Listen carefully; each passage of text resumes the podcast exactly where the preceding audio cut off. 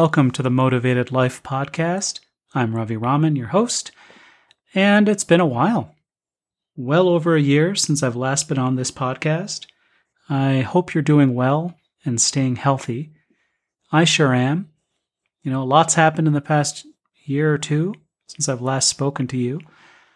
But I wanted to reboot the podcast, and there will be a few differences with it going forward. I'll be having some interviews lined up, but also I'll be sharing more thoughts about whatever topic I believe is really relevant uh, for you. As you may know, I'm an executive coach, and through my coaching sessions, a variety of things come up that seem to be relevant for many people. Some of these ideas make it onto my blog, so I'll be using this pod- podcast to share those ideas. In some cases, I'll share ideas I'm blogging about. In others, it will be new, fresh ideas. But in any case, you can expect a mix of interviews with people I think have interesting things to say, as well as uh, sharing some of my ideas that you may read on my blog in a bit more depth. So I'm looking forward to having some more frequent episodes coming out over the near future. And today I'll be sharing a topic that's been on my mind quite a bit recently relating to creativity and flexing your creative muscle. So thanks again for tuning in and let's dive in. When was the last time you created something from scratch? Really think about it. When was the last time you created something from scratch? If you need to think more than a few seconds about it, chances are you're missing a key ingredient to a satisfying and successful day. We worry about not getting enough water, sleep, fresh air, sunshine, or protein, and, and all of these things that go into a good physical body. And there are lots of books and podcasts dedicated to filling up your physical wellness tank with all that good stuff. Yet very few people talk about the value of being generative and creative. I argue it's as important as sleep. The feeling of satisfaction that comes from creating something from scratch is truly remarkable. It trumps a runner's high, and I've done a lot of running. Uh, it's just as good as a strong cup of coffee, you got to trust me on that. It really is. Humans are wired to be creative, after all. Unlike other species, we're not living in the same habitat we evolved into. We didn't settle as a human race, we created solutions to improve things. The capacity to see a circumstance, think expansively, and create something new does appear to be unique to our species, or at least largely unique to our species. It's apparently hardwired in. And what this means is it's also very frustrating when we have to stop or ignore that innate generative impulse that's coursing through our physical and metaphysical veins, though most of us are doing exactly that. Let me give you an example. You remember those days before Wi Fi and smartphones? Well, I absolutely do. I vividly remember all those hours sitting in an airport lounge or riding in a car or just waiting for someone or something, bored out of my mind. And I remember how during these moments I would often pick up a notebook or a piece of scrap paper and I would start writing. And if I could, I'd start writing and brainstorming or thinking, or if, if I couldn't write, I would just sit back and think and observe whatever was going on. I would daydream, and inevitably, the creative tap in my mind would start to open. Quite often, I'd get really helpful ideas out of the blue. And these ideas would be helpful for uh, a problem I was working on in my work, or perhaps a life related thing I was trying to figure out. Inevitably, from that relaxed boredom, if you will, where I wasn't distracted, I would get insights that would be very helpful for my life and work.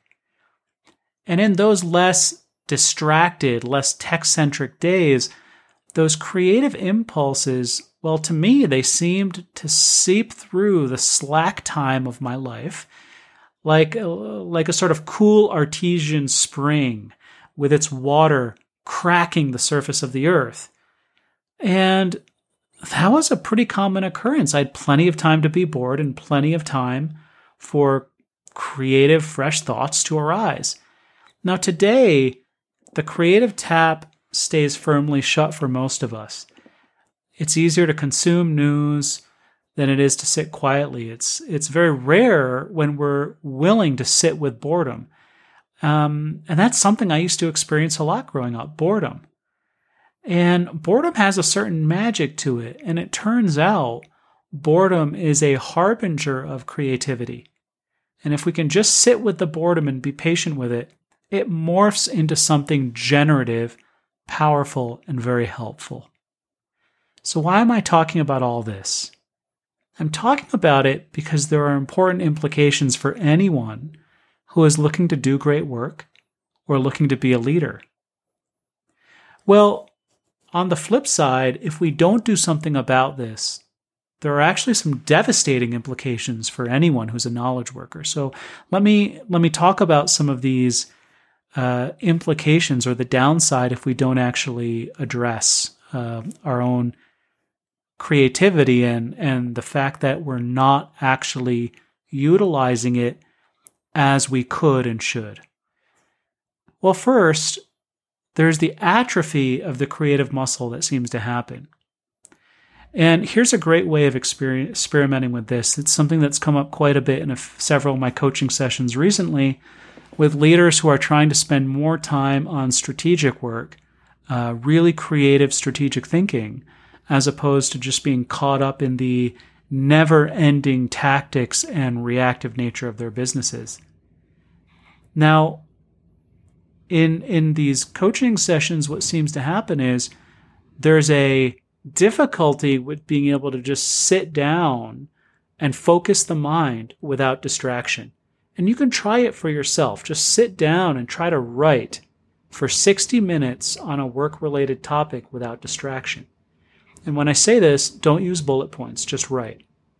Take a blank sheet of paper and just start working on articulating your thinking around a topic that's strategically important for your work.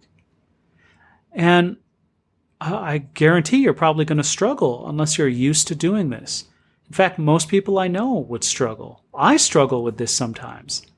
And uh, it seems that some students that I know college students or even high school students would have an easier time with this. They're, they're more used to writing papers and more used to sitting and actually articulating a thought in an extended way.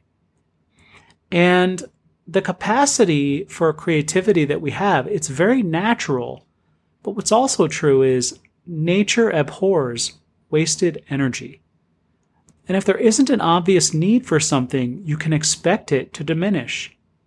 And that seems to be what happens in the workplace and for many leaders because that creative muscle, if you will, hasn't been flexed. When we sit down and actually try to put our creative thoughts on paper or uh, if it's code, creative code into whatever uh, coding experience you're using, it, it, it can feel like there's a weakness there. It can feel like nothing's going to come out. But really, what's happened is for most of us, our creative muscle has atrophied to the point where we have to really kickstart it to get it going again. So the implications for for for all of us is that if we're not using our creative muscle, it can atrophy. But there's a sep- second implication that's also worth talking about. It seems to be that there can be a feeling of angst that emerges when something that is innate and useful is not used. Um, when a talent is gone to waste or when an innate capacity is not actually utilized, uh, it, seems that it can create a kind of discontent. I'll just share an example. Uh, you know, I really love to run. It's something I've done for uh, most of my adult life. And I remember getting injured a few years ago, and I actually couldn't run. And I vividly remember how when I wasn't able to run, it was like a part of me was dying inside. I was lacking a sense of full aliveness, full engagement with my life. And in some ways, it was almost like I lost one of my senses. You know, imagine not being able to smell for a day or losing your sense of taste. That's a bit of what it felt like. And likewise, many people have acclimated to a life in which the natural flow of creativity has slowed to a trickle. And they wonder why something feels off. Okay? And those are two things that are really important to keep in mind. First is if we're not using that creative faculty, which we all have, by the way, it can seem to atrophy, can be a bit rusty when we're getting going. Second, there can be a feeling of discontent or, or malaise or angst that happens when something that's innately part of us, like our creative spark, is not actually getting used. And so those are two very important things to understand. And the implications from a research perspective are also very clear. There's been research done extensively in the world of organizational psychology and executive coaching. Uh, one particular work that I've uh, read about is by organizational coaches Bob Anderson and William Adams. And they have a book called Mastering Leadership that is a, a book that's quite popular in the coaching community. Now, what it shows, it goes into a lot of the aspects that are key for excelling as a leader and building a leading organization. But what it does show is that creative tendencies are paramount to success as a leader. And that applies to leadership teams and also the organizations. Creative tendencies are paramount to success. And yet, through extensive research by the authors, they found only about 20% of leaders are able to make the leap to operating with firmly rooted creative tendencies. Now, you might ask, well, make the leap from what? Well, what they found is the vast majority of leaders flounder in highly reactive modes of operating.